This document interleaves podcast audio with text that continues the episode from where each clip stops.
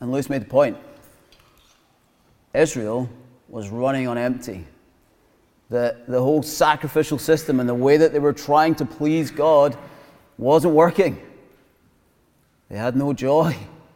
The joy was running out. Just like the party was about to come to an end, and Jesus saved the party from its joyless, shameful finish.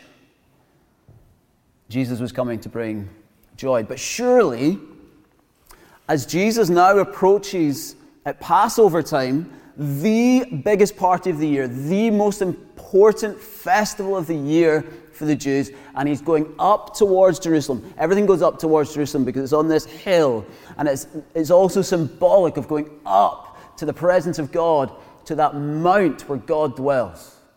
And he goes with over a million worshippers. So this is a big festival. And so, surely at this moment, Israel won't be found running out of joy, will it? Come on, surely this is the moment where Jesus will, will find that Israel's really worshipping. They're going for it. As they approach, the anticipation will be growing. Come in faith for the forgiveness of your sins. Remember what, Jesus, what God has done. Remember the Lamb, who the lambs that were smeared on the tops of those doorposts, and the angel of death passed over, and then they were spared from the Egyptians, and they passed through the Red Sea. Salvation to the Israelites. Remember that, and remember that you can be forgiven of your sin through these sacrifices that were brought, that were symbolic, we know that. And they were to come with the expectation that they would encounter God. Together they ascend the hill of the Lord. Surely, here in this moment, they are not running on empty. This, is the, this has got to be the big joyful moment of the year. Now, to understand the significance of this temple that Jesus enters when he gets to Jerusalem, we've got to go back to Solomon when the first temple is built. King Solomon, son of David, he's on his knees and he's praying as the first temple is officially opened. 2 Chronicles 6 and 1 Kings 8 tells all about it. We're going to just open up quickly in uh, one, uh, sorry, 2 Chronicles 6. So if you have a Bible, please do jump there. If you're new to this, it's about a third of the way through. And what we see there is that all worshippers from every nation were to gather. And the design of this first temple given by God is to fulfill the promise of Abraham by not only having this holy of holies for God alone in the center of the, of the temple, not only to have the priestly sanctuary just one step removed from that, but also to have this outer court where anyone can enter. Now, whether you were King Solomon or whether you're just an ordinary person on the street, this was the place where you could come and you could worship. And it was to be for every tribe and nation. That's why it was a fulfillment of what was promised to Abraham that the nations would be blessed through him. Praise God. This temple was built. And Solomon declares this is a place for you to dwell with your people forever. This was to be a place where God and man were to dwell together. And Solomon prays, Lord, the God of Israel, there is no God like you in heaven above or on earth below. You who keep your covenant of love with your servants, who continually and wholeheartedly uh, continue in your way the temple place where God met with humanity? Was to be a place of solemn worship, reverence, awe, And you picture that scene where all of Israel gathers behind Solomon as he literally kneels down and prays to God before the opening of the temple. You can see that he's captured something in that moment of David's heart for the temple, who was first instructed to, or promised that it would be built. And he said this in Psalm 84, and this is what we began with today How lovely is your dwelling place, Lord Almighty. My soul yearns, even faints for the courts of the Lord. My heart and my flesh cry out for the living God. And then he goes on, verse 10 Better is one day in your courts than a thousand elsewhere. I'd rather be a doorkeeper in the house of my God than dwell in the tents of the wicked. For the Lord God is a sun and shield. The Lord bestows favor and honor. No good thing does he withhold from those whose walk is blameless. Lord Almighty, blessed is the one who trusts in you. Now, contrast that scene at the opening of the first temple with this one. Jesus enters Temple 2.5, version 2.5, because in the Babylonian exile, the first temple is destroyed, and then the second temple under uh, Ezra and Nehemiah, we see that this new temple is built. It's Temple 2.0. But then King Herod has come along and he has expanded this, he's made it massive. And we now have Temple 2.5. Okay? And in comes Jesus. Now, is he going to be really impressed by this enormously grand building?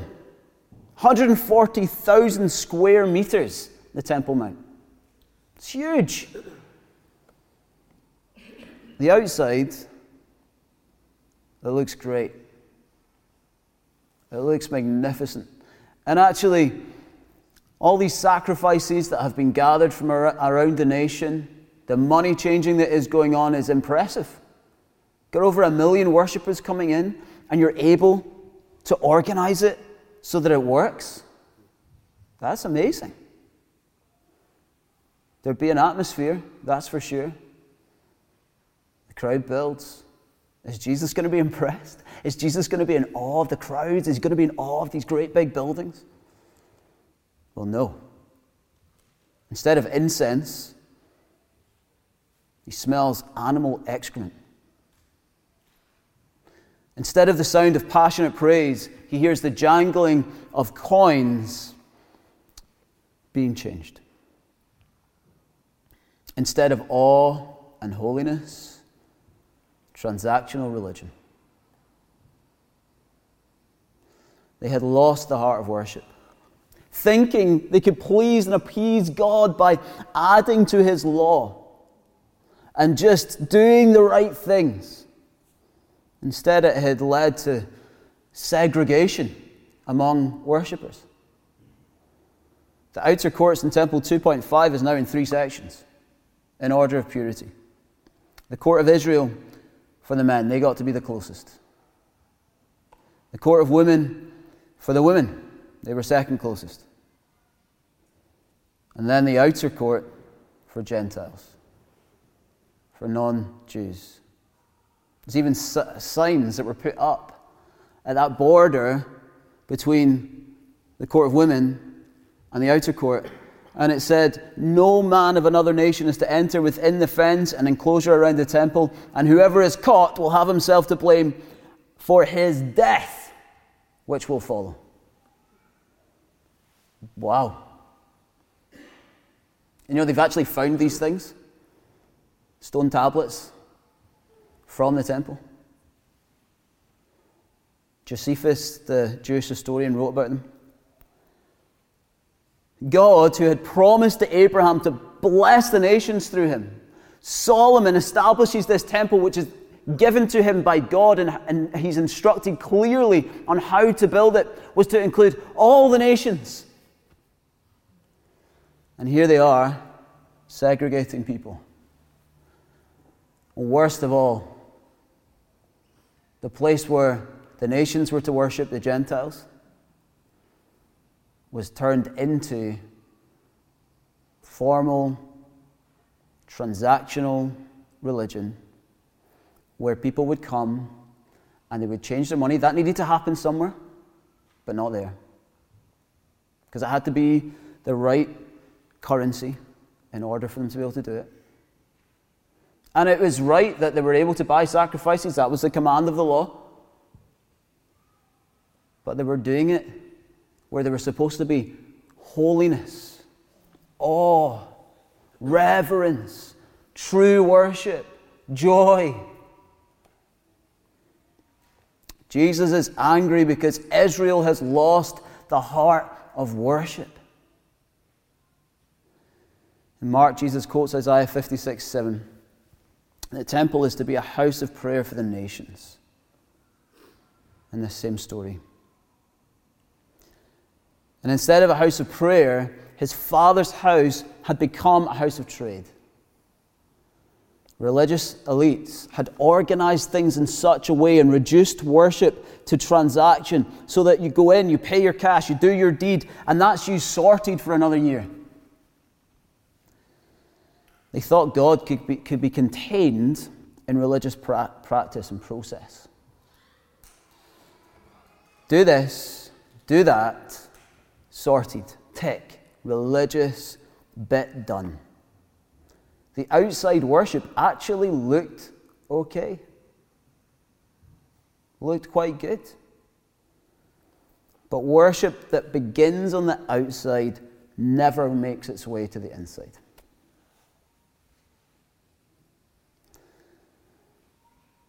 They are like a bad holiday. You ever booked a holiday and you look online and you think, whoa, it looks like paradise.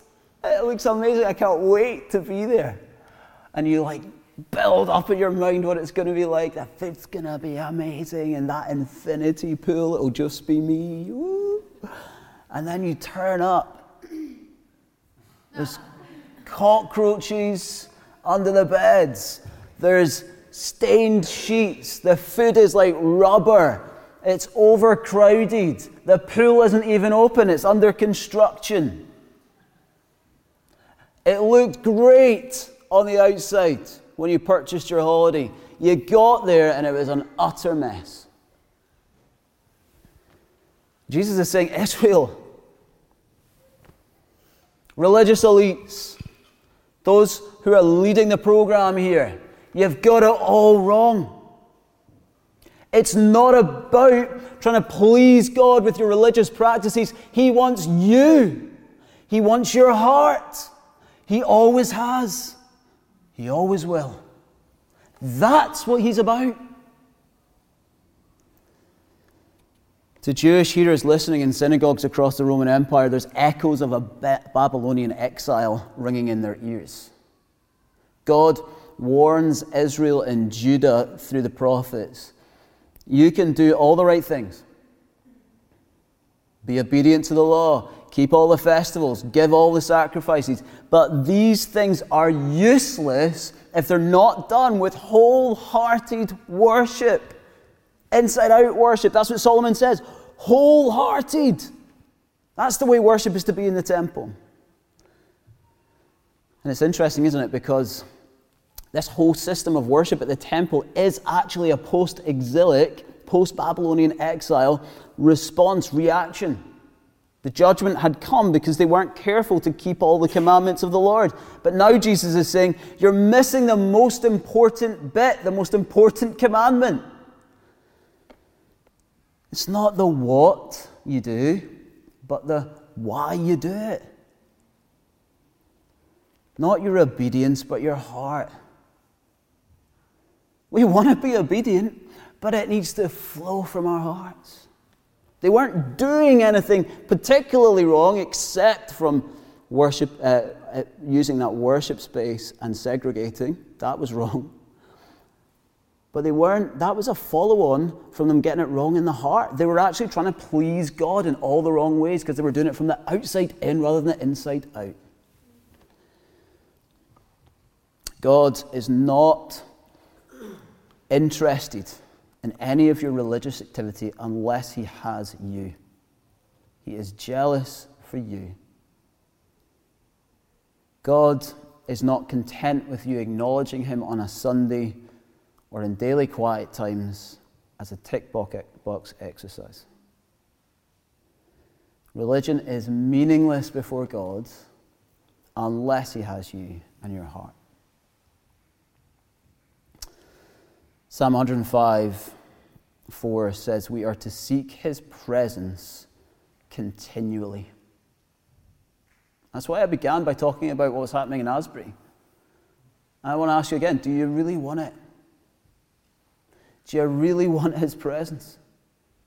It changes everything.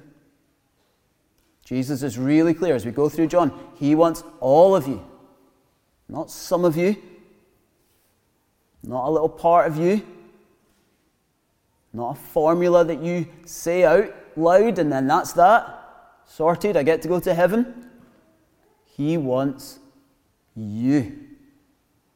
He is jealous for you. Isaiah, Jeremiah, and others say similar things in the years running up to the day that the Babylonians finally come and destroy Jerusalem. Here's how Amos says it in Amos 5 21 through 27. I hate, I despise your religious festivals. Your assemblies are a stench to me. Even though you bring me burnt offerings and grain offerings, I will not accept them. Though you bring choice fellowship offerings, I will have no regard for them. Away with the noise of your songs. I will not listen to the music of your harps, but let justice roll on like a river, righteousness like a never failing stream. Did you bring me sacrifices and offerings 40 years in the wilderness, people of Israel? You have lifted up the shrine of your king, the pedestal of your idols, the star of your God, which you made for yourselves. Therefore, I will send you into exile beyond Damascus, says the Lord, whose name is God Almighty. Hmm. Jesus is furious at all this. At one point, God instructs Jeremiah the prophet, prior to those Babylonian years, to take a pot and smash it into smithereens. And he's to do it before the people, and it's to be a prophetic act where he says, This is what will happen if you don't turn to God wholeheartedly.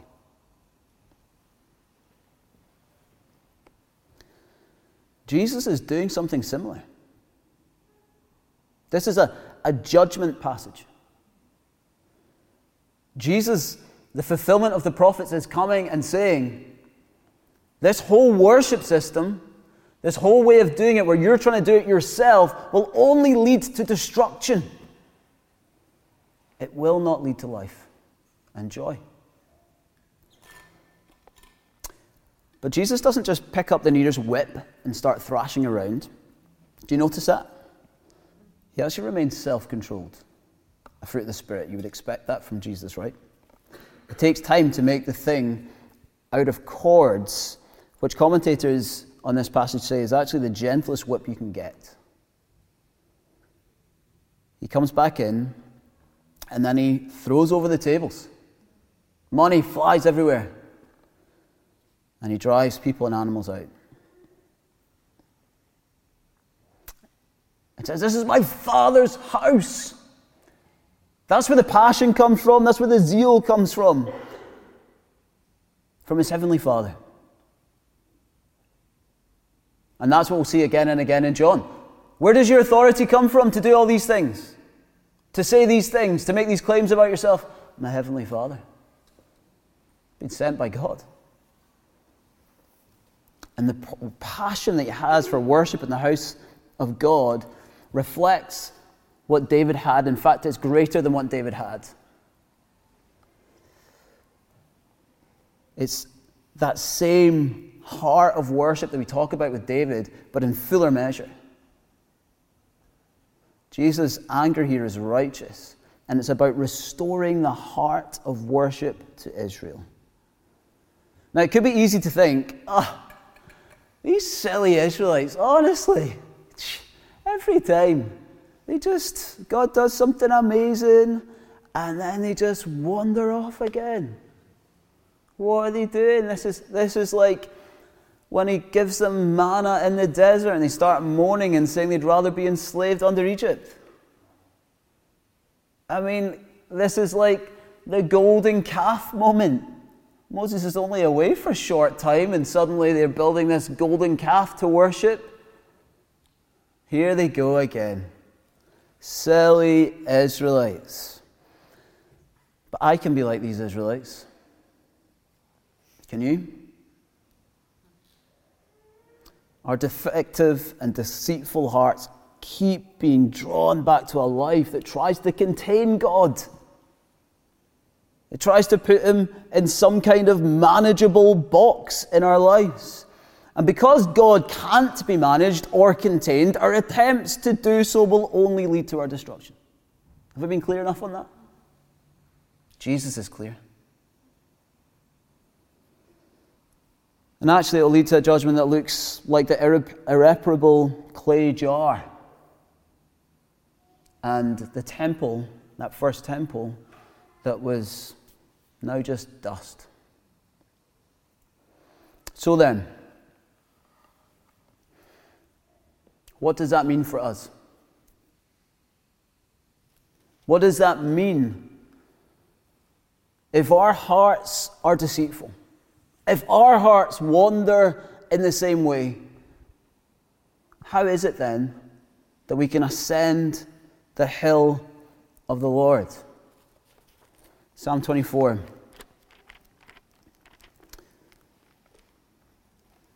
Turn to it if you have a Bible.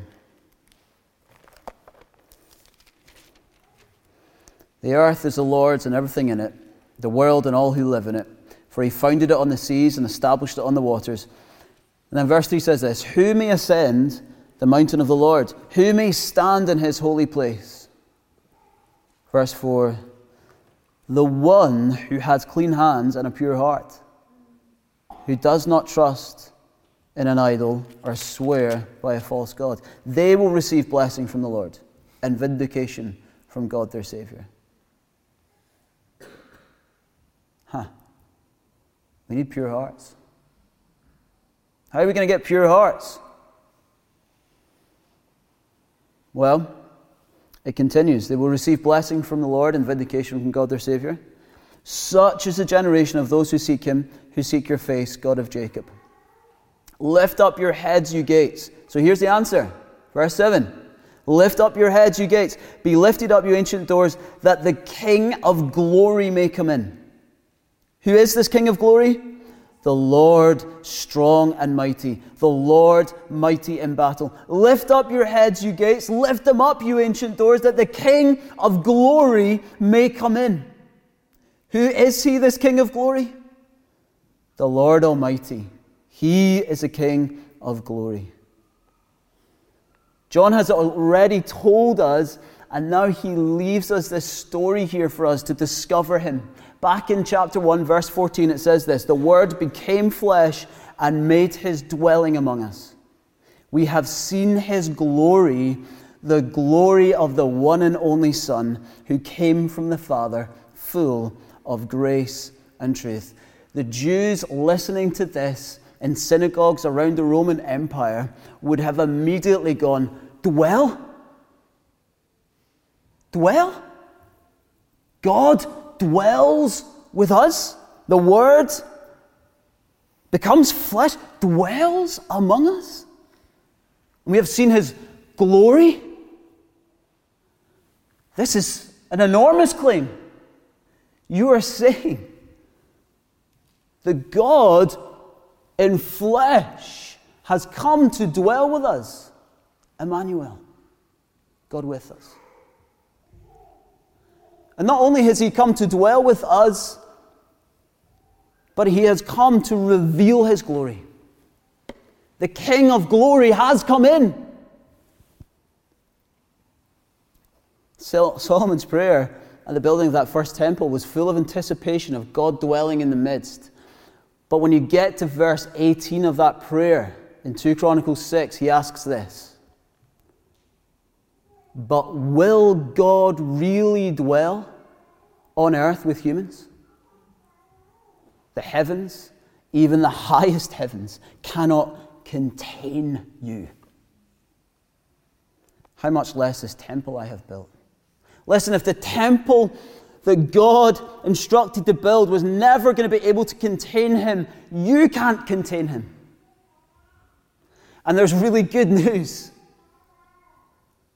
because God never intended to be contained.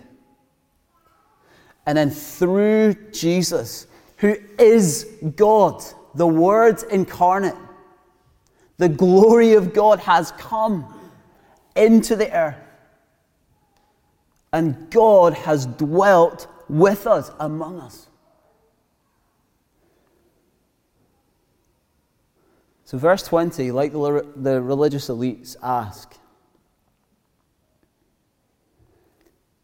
they ask, How can you raise up what is destroyed that took 46 years in, six, three days? Impossible is the answer, right? If we're talking about this literal temple. And then John says he was talking about his body. Okay, if you've drifted off and you felt condemned because you're not on fire and you're not passionate right now, it's time to wake up.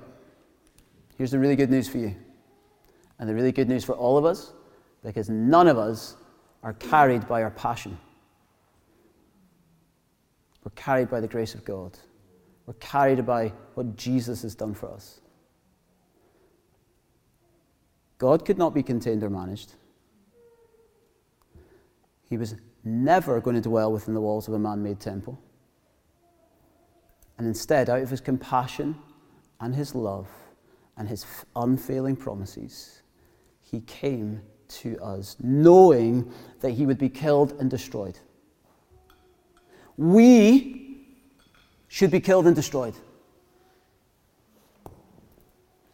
Jesus instead came to be killed and destroyed.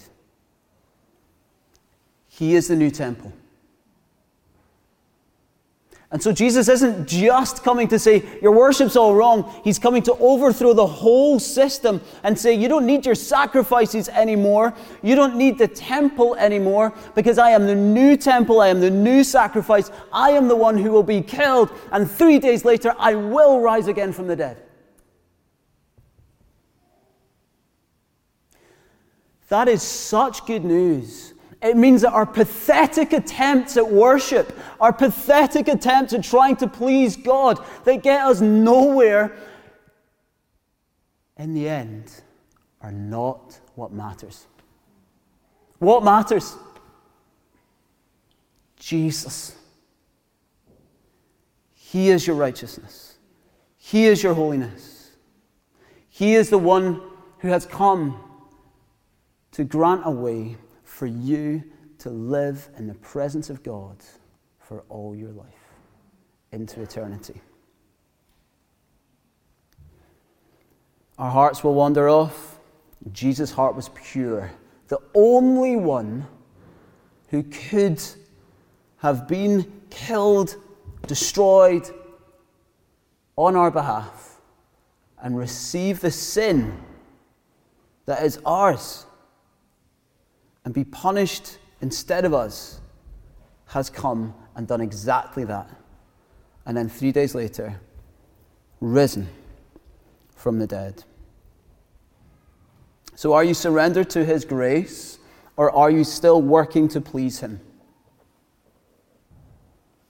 Is your worship inside out because Jesus has come and given you a new heart? Have you trusted Him for that? Religious approaches to worship take different forms. I think there's a few that might surprise us. Yes, there's the rules and regulations, and people trying to stick to them to say, This is how I will climb the hill of the Lord. I'm going to do all my quiet times. I'm going to be really ri- rigorous with that. By the way, quiet times are great. Do them. But do them with the right heart, by grace, relying on Him, not as if by not having quiet time, suddenly God isn't pleased with you. He's pleased with you through Christ. He's the new temple. That's where you come. That's how you come to worship through Jesus himself. And then, and I think this one is a big one right now. It's a different kind of religion. But it's where people come and they say, unless I'm feeling it, unless I'm conjuring up enough feeling, proving to God that my heart is truly in it, then I'm not worthy of being in his presence. Nonsense! The truth is Christ. He is the one who propels you into worship. He is the one who propels you into God's presence. What He has done, not what you feel. The truth that Jesus died for you and was raised up three days later is what allows you to enter into His courts. That is what caused the temple to be torn into. That is what caused this temple to be destroyed. But Jesus is a true temple. It's interesting, isn't it? Verse 22 the disciples believe after the resurrection. So they'll look back and they go, Oh, wow, yeah, I see it now. I see it. He's a temple. Amazing. And we get that privilege as well. And we can look back through Scripture and say, ah, that, that's what was going on there. And they would have looked back at the Feast of Tabernacles as well, which happens later in John 7, and see that out of your hearts will flow uh, rivers of living water, Jesus says. That's what he stands up and he says. And John makes a little comment there as well. He says, Well, this is about the Holy Spirit that's yet to come. And so here's the amazing thing Hey, not only is Jesus your temple, but you are a temple of the Holy Spirit. Christ lives in you by the power of the Holy Spirit. So Jesus ascended on high, and then he pours out his spirit at Pentecost to birth the church. And so when you give your life to Jesus, you receive this same spirit. So the presence of God comes into you, and you become a temple of the Holy Spirit. And not only that, but we together are living stones Peter would write later, as you come to him, the living stone, rejected by humans but chosen by God and precious to him, you also, like living stones, are being built into a spiritual house to be a holy priesthood, offering spiritual sacrifices acceptable to God. Do you remember the priesthood? They were the ones who could get the closest. Well, you're a holy priesthood, you can get even closer than them. Offering spiritual sacrifices acceptable to God through Jesus Christ. He's the answer. He's how we get in to the presence of God and really know Him. For in Scripture it says, See, I lay, I lay a stone in Zion, a chosen and precious cornerstone, and the one who trusts in Him will never be put to shame. Do you trust in Him? Do you trust in Him? Well, if you do, today, as we worship, we are a temple. So we encourage one another. We encourage each other into the presence of God.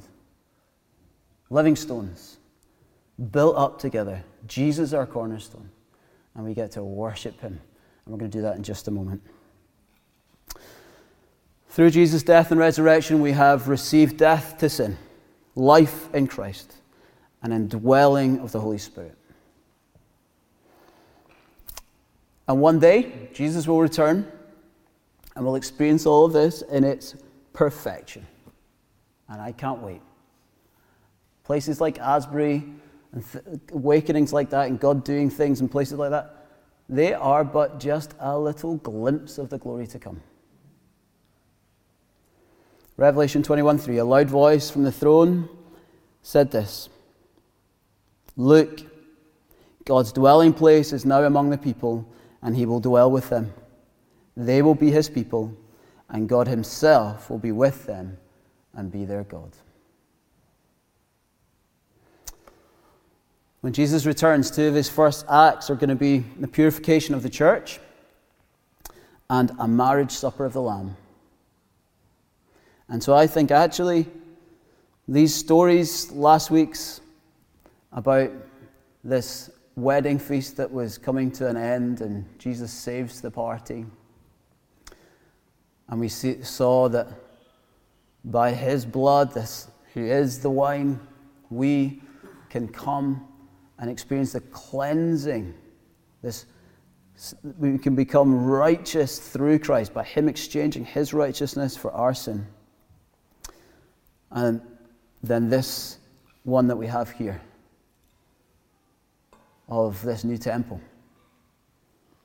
And we can enter into the presence of God through Jesus. They are here, I think, because John, right at the front of this gospel, wants us to see the ultimate stuff. He wants us to see the meaning of life, that we're made for worship, and that we can be restored to know God and be the people that we're made to be.